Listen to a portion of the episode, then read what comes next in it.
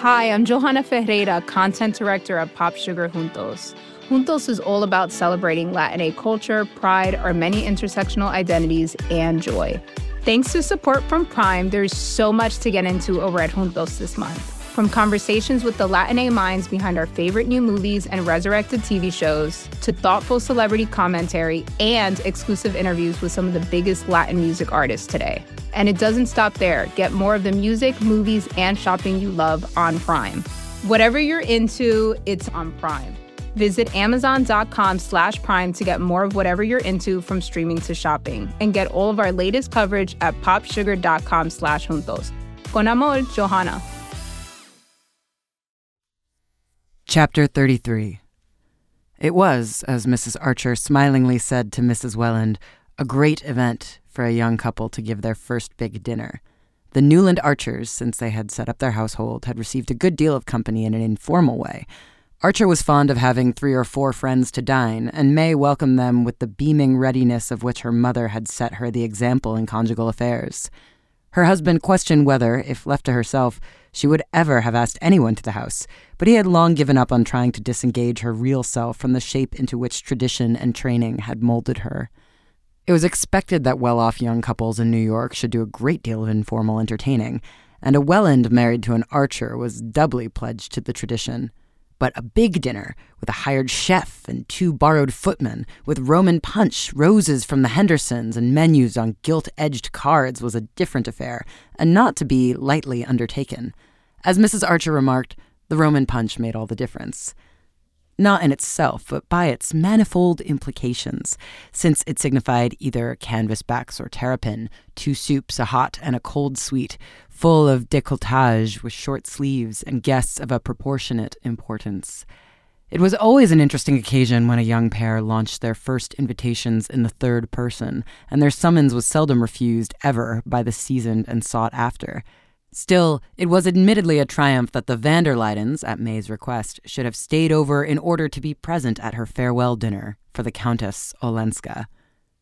The two mothers in law sat in May's drawing room on the afternoon of the great day, Mrs. Archer writing out the menus on Tiffany's Thicket's gilt edged Bristol, while Mrs. Welland superintended the placing of the palms and standard lamps. Archer, arriving late from his office, found them still there. Mrs. Archer had turned her attention to the name cards for the table, and Mrs. Welland was considering the effect of bringing forward the large gilt sofa so that another corner might be created between the piano and the window. May, they told him, was in the dining room, inspecting the mound of Jacqueminot roses and maidenhair in the center of the long table, and the placing of the Maillard bonbons and the openwork silver baskets between the candelabra. On the piano stood a large basket of orchids, which Mr. van der Luyden had sent from Skuytercliff. Everything was, in short, as it should be on the approach of so considerable an event. Mrs. Archer ran thoughtfully over the list, checking off each name with her sharp gold pen. Henry van der Luyden, Louisa, the Lovell Mingotts, the Reggie Shiverses, Lawrence Lefferts, and Gertrude, yes, I suppose, May was right to have them, the Selfridge Merrys, Sillerton Jackson, Van Newland and his wife, how time passes, it seems only yesterday that he was your best man, Newland, and Countess Olenska. Yes, I think that's all. Mrs. Welland surveyed her son in law affectionately. No one can say, Newland, that you and May are not giving Ellen a handsome send off. Ah, well, said Mrs. Archer, I understand May is wanting her cousin to tell people abroad that we're not quite barbarians. I'm sure Ellen will appreciate it. She was to arrive this morning, I believe. It will make a most charming last impression. The evening before sailing is usually so dreary, Mrs. Welland cheerfully continued. Archer turned towards the door and his mother in law called to him. Do go in and have a peep at the table, and don't let May tire herself too much. But he affected not to hear, and sprang up the stairs to his library. The room looked at him like an alien countenance composed into a polite grimace, and he perceived that it had been ruthlessly tidied and prepared by a judicious distribution of ashtrays and cedar wood boxes for the gentlemen to smoke in. Ah, well, he thought, it's not for long. And he went on to his dressing room. Ten days had passed since Madame Olenska's departure from New York. During those ten days, Archer had no sign from her but that conveyed by the return of a key wrapped in tissue paper and sent to his office in a sealed envelope addressed in her hand. This retort to his last appeal might have been interpreted as a classic move in a familiar game, but the young man chose to give it a different meaning. She was still fighting against her fate, but she was going to Europe, and she was not returning to her husband. Nothing, therefore, was to prevent his following her. And once he had taken the irrevocable step and had proved to her that it was irrevocable, he believed she would not send him away. This confidence in the future had steadied him to play his part in the present. It had kept him from writing to her or betraying by any sign or act his misery and mortification. It seemed to him that in the deadly, silent game between them, the trumps were still in his hands, and he waited. There had been, nevertheless, moments sufficiently difficult to pass, as when Mr. Letterblair, the day after Madame Olenska's departure, had sent for him to go over the details of the trust which Mrs. Manson Mingott wished to create for her granddaughter. For a couple of hours, Archer had examined the terms of the deed with his senior, all the while obscurely feeling that if he had been consulted, it was for some reason other than the obvious one of his cousinship, and that the close of the conference would reveal it. Well, the lady can't deny it's a handsome arrangement, Mr. Letterblair had summed up after mumbling over a summary of the settlement. In fact, I'm bound to say she's been treated pretty handsomely all around. All around, Archer echoed with a touch of derision. Do you refer to her husband's proposal to give her back her own money? Mr. Letterblair's bushy eyebrows went up a fraction of an inch. My dear sir, the law is the law, and your wife's cousin was married under the French law. It is to be presumed she knew what that meant. Even if she did, what happened subsequently? But Archer paused. Mr. Letterblair had laid his pen handle against his big corrugated nose and was looking down it with the expression assumed by virtuous elderly gentlemen when they wish their youngsters to understand that virtue is not synonymous with ignorance. My dear sir, I've no wish to extenuate the Count's transgressions, but, but, on the other side, I wouldn't put my hand in the fire. Well, that there hadn't been tit for tat with the young champion. Mr. Letterblair unlocked a drawer and pushed a folded paper towards Archer. This report, the result of discreet inquiries. And then, as Archer made no effort to glance at the paper or to repudiate the suggestion, the lawyer somewhat flatly continued. I don't say it's conclusive, you observe, far from it, but straws show, and on the whole, it's eminently satisfactory for all parties that this dignified solution has been reached. Oh, eminently, Archer assented, pushing back the paper. A day or two later, on responding to a summons from Mrs. Manson Mingott, his soul had been more deeply tried. He had found the old lady depressed and querulous. You know, she's deserted me, she began at once, and without waiting for his reply. Oh, don't ask me why. She gave so many reasons that I've forgotten them all. My private belief is that she couldn't face the boredom. At any rate, that's what Augusta and my daughters in law think. And I don't know that I altogether blame her, Olenski's a finished scoundrel, but life with him must have been a good deal gayer than it is in Fifth Avenue. Not that the family would admit that. They think Fifth Avenue is heaven with the Rue de la Paix thrown in. And poor Ellen, of course, has no idea of going back to her husband. She held out as firmly as ever against that. So she's to settle down in Paris with that fool Medora? Well, Paris is Paris, and you can keep a carriage there on next to nothing. But she was as gay as a bird. And I shall miss her. Two tears, the parched tears of the old, rolled down her puffy cheeks and vanished in the abysses of her bosom. All I ask is, she concluded, that they shouldn't bother me any more. I must really be allowed to digest my gruel. And she twinkled a little wistfully at Archer. It was that evening on his return home that May announced her intention of giving a farewell dinner to her cousin. Madame Olenska's name had not been pronounced between them since the night of her flight to Washington, and Archer looked at his wife with surprise. A dinner? Why? he interrogated. Her color rose. But you like Ellen. I thought you'd be pleased. It's awfully nice you're putting it in that way, but I really don't see. I mean to do it, Newland, she said, quietly rising and going to her desk. Here are the invitations all written. Mother helped me. She agrees that we ought to. She paused, embarrassed and yet smiling, and Archer suddenly saw before him the embodied image of the family. Oh, all right, he said, staring with unseeing eyes at the list of guests that she had put in his hand. When he entered the drawing room before dinner, May was stooping over the fire and trying to coax the logs to burn in their unaccustomed setting of immaculate tiles. The tall lamps were all lit, and Mr. van der Luyden's orchids had been conspicuously disposed in various receptacles of modern porcelain and knobby silver. Mrs. Newland Archer's drawing room was generally thought a great success. A gilt bamboo jardinet in which the primulas and cinerarias were punctually renewed blocked the access to the bay window, where the old fashioned would have preferred a bronze reduction of the Venus of Milo. The sofas and armchairs of the pale brocade were cleverly grouped about little plush tables densely covered with silver toys, porcelain animals, and efflorescent photograph frames, and tall, rosy shaded lamps shot up like tropical flowers among the palms. I don't think Ellen has ever seen this room lighted up, said May, rising flushed from her struggle and sending about her a glance of pardonable pride. The brass tongs which she had propped against the side of the chimney fell with a crash that drowned her husband's answer and before he could restore them, Mr. and Mrs. van der Luyden were announced. The other guests quickly followed, for it was known that the van der Luydens liked to dine punctually. The room was nearly full, and Archer was engaged in showing to Mrs. Selfridge Merry a small, highly varnished Verboeckhoven study of sleep, which Mr. Welland had given May for Christmas, when he found Madame Olenska at his side. She was excessively pale, and her pallor made her dark skin seem denser and heavier than ever. Perhaps that, or the fact that she had wound several rows of amber beads around her neck, reminded him suddenly of the little Ellen Mingott he had danced with at children's parties when Medora Manson had first brought her to New York. The amber beads were trying to her complexion, or her dress was perhaps unbecoming. Her face looked lusterless and almost ugly, and he had never loved it as he did at that minute. Their hands met, and he thought he heard her say, Yes, we're sailing tomorrow in the Russia.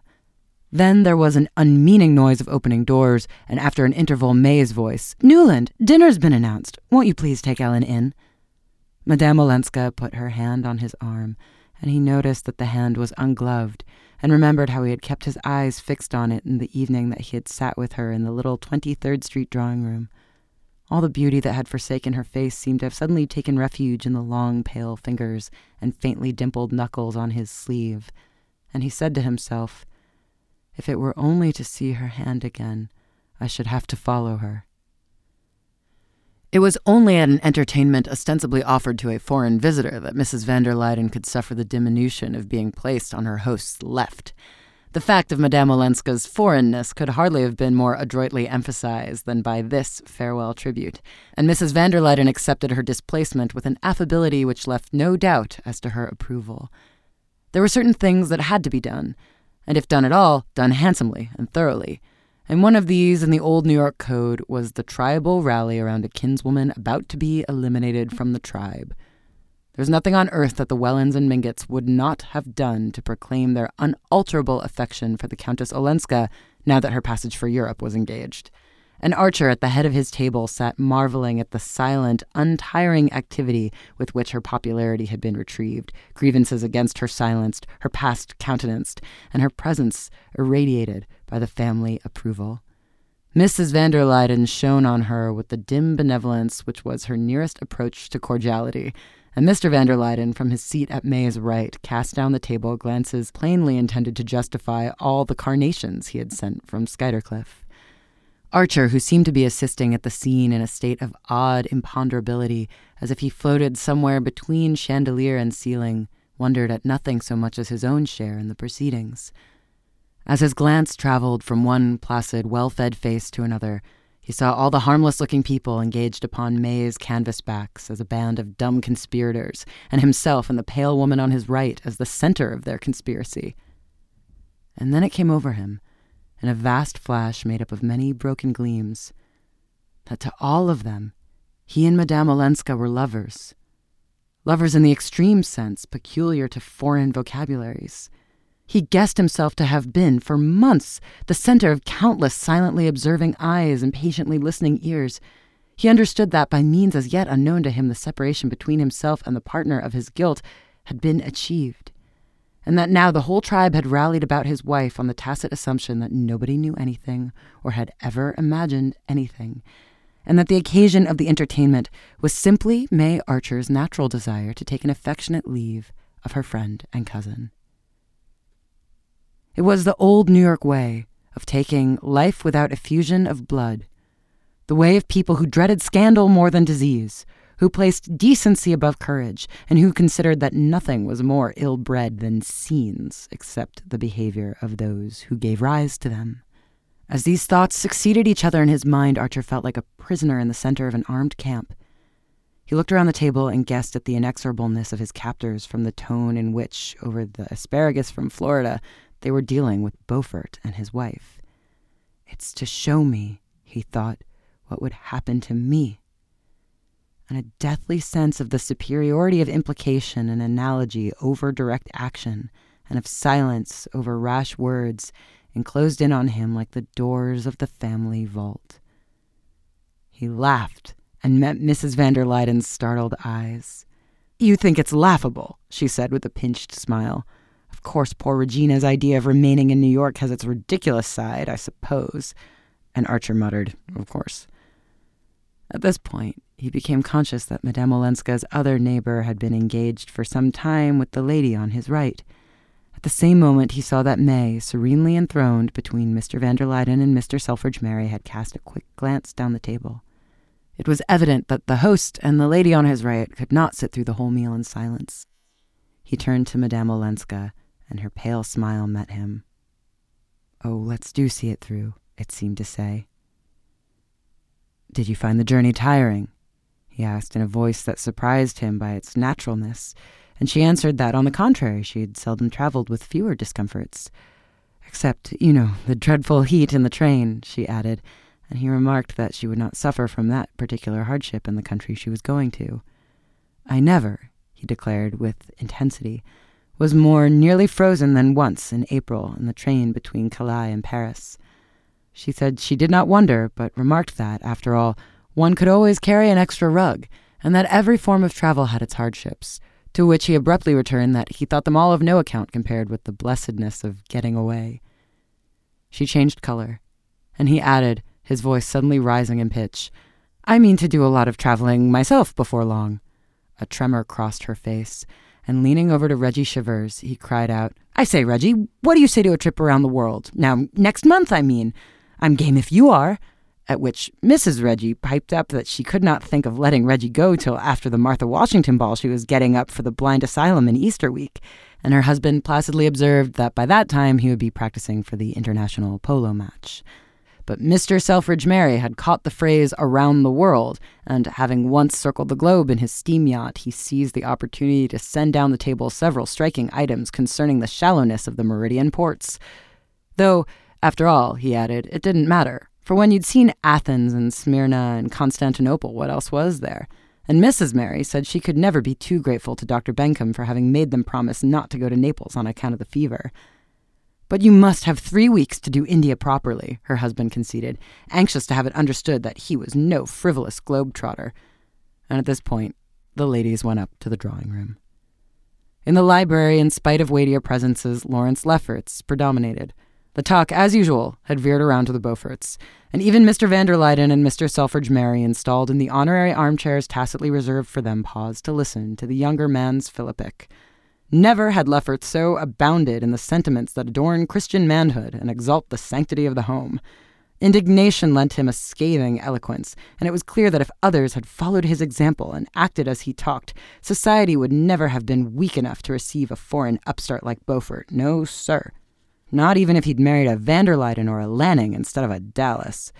And what chance would there have been, Lefferts wrathfully questioned, of his marrying into such a family as the Dallases if he had not already wormed his way into certain houses, as people like Mrs. Lemuel Struthers had managed to worm theirs in his wake? If society chose to open its doors to vulgar women, the harm was not great, though the gain was doubtful. But once it got in the way of tolerating men of obscure origin and tainted wealth, the end was total disintegration, and at no distant date. If things go on at this pace, Lefferts thundered, looking like a young prophet dressed by Poole, and who had not yet been stoned, we shall see our children fighting for invitations to swindlers' houses and marrying Beaufort's bastards. Oh, I say, draw it mild, Reggie Shivers and young Newland protested, while Mr. Selfridge Merry looked genuinely alarmed, and an expression of pain and disgust settled on Mr. van der Luyden's sensitive face. Has he got any? cried Mr. Sillerton Jackson, pricking up his ears. And while Lefferts tried to turn the question with a laugh, the old gentleman twittered into Archer's ear, Queer, those fellows who are always wanting to set things right. The people who have the worst cooks are always telling you they're poisoned when they dine out. But I hear there are pressing reasons for our friend Lawrence's diatribe. Typewriter this time, I understand. The talk swept past Archer like some senseless river, running and running because it did not know enough to stop. He saw in the faces about him expressions of interest, amusement, and even mirth. He listened to the younger men's laughter and to the praise of the Archer Madeira, which Mr. van der Luyden and Mr. Merry were thoughtfully celebrating. Through it all, he was dimly aware of a general attitude of friendliness toward himself, as if the guard of the prisoner he felt himself to be were trying to soften his captivity, and the perception increased his passionate determination to be free. In the drawing room where they presently joined the ladies, he met May's triumphant eyes and read in them the conviction that everything had gone off beautifully. She rose from Madame Olenska's side, and immediately Mrs. van der Luyden beckoned the latter to a seat on the gilt sofa where she throned.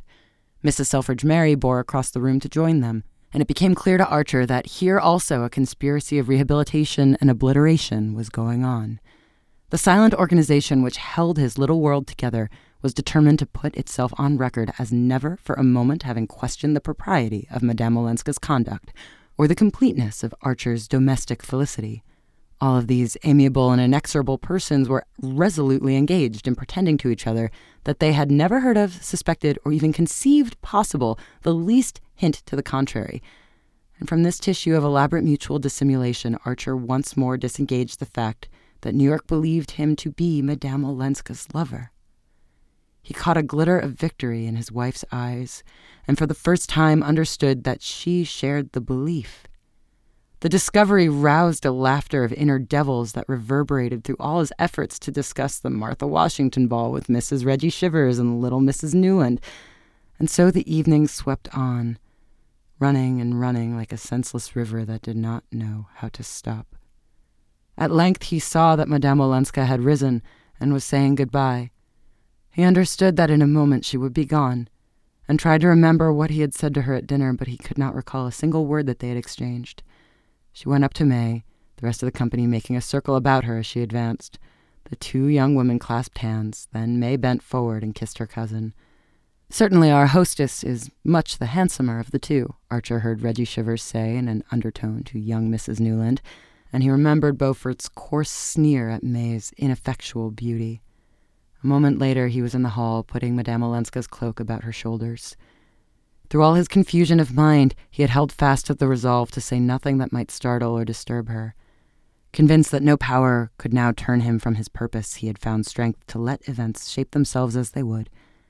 But as he followed Madame Olenska into the hall, he thought with a sudden hunger of being for a moment alone with her at the door of her carriage. Is your carriage here? he asked and at that moment Mrs. van der Luyden, who was being majestically inserted into her sables, said gently, We are driving dear Ellen home. Archer's heart gave a jerk, and Madame Olenska, clasping her cloak and fan with one hand, held out the other to him. Goodbye, she said. Goodbye, but I shall see you soon in Paris, he answered aloud. It seemed to him that he had shouted it. Oh, she murmured, if you and May could come! Mr. van der Luyden advanced to give her his arm, and Archer turned to Mrs. van der Luyden. For a moment in the billowy darkness inside the big landau, he caught the dim oval of a face, eyes shining steadily. And she was gone. As he went up the steps, he crossed Lawrence Lefferts coming down with his wife. Lefferts caught his host by the sleeve, drawing back to let Gertrude pass. I say, old chap, do you mind just letting it be understood that I'm dining with you at the club tomorrow night? Thanks so much, you old brick. Good night. It did go beautifully, didn't it? May questioned him from the threshold of the library. Archer roused himself with a start. As soon as the last carriage had driven away, he had come up to the library and shut himself in with the hope that his wife, who still lingered below, would go straight to her room. But there she stood, pale and drawn, yet radiating the facetious energy of one who has passed beyond fatigue. May I come and talk it over? she asked. Of course, if you like, but you must be awfully sleepy. No, I'm not sleepy. I should like to sit with you a little. Very well, he said, pushing her chair near the fire. She sat down, and he resumed his seat. But neither spoke for a long time. At length, Archer began abruptly. Since you're not tired and want to talk, There's something I must tell you. I tried to the other night.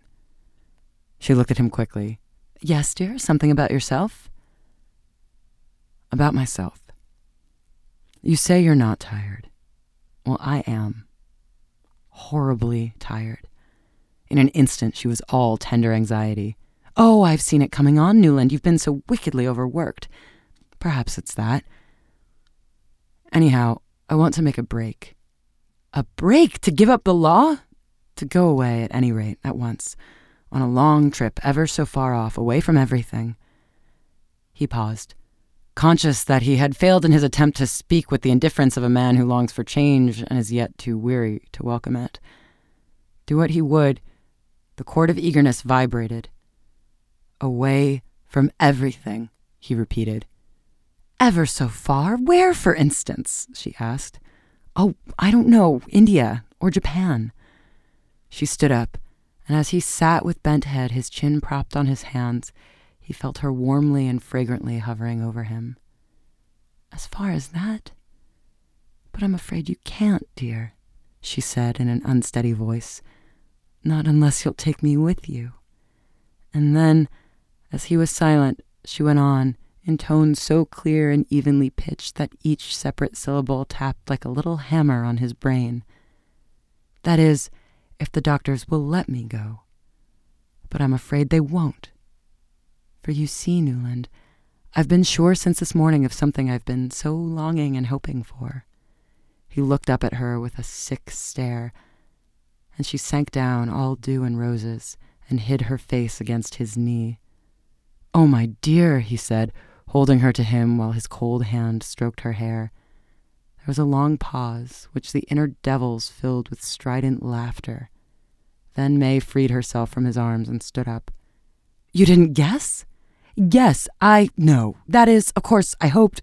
They looked at each other for an instant and again fell silent.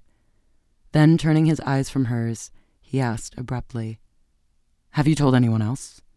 Only Mamma and your mother. She paused and then added hurriedly, the blood flushing up to her forehead. That is, and Ellen. You know, I told you we'd had a long talk one afternoon and how dear she was to me.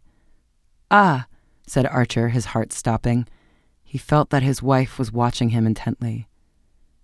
Did you mind my telling her first, Newland? Mind? Why should I? He made a last effort to collect himself. But that was a fortnight ago, wasn't it? I thought you said you weren't sure till today. Her color burned deeper, but she held his gaze. No, I wasn't sure then, but I told her I was. And you see, I was right, she exclaimed, her blue eyes wet with victory. Phoebe Reads a Mystery is recorded in the studios of North Carolina Public Radio, WUNC.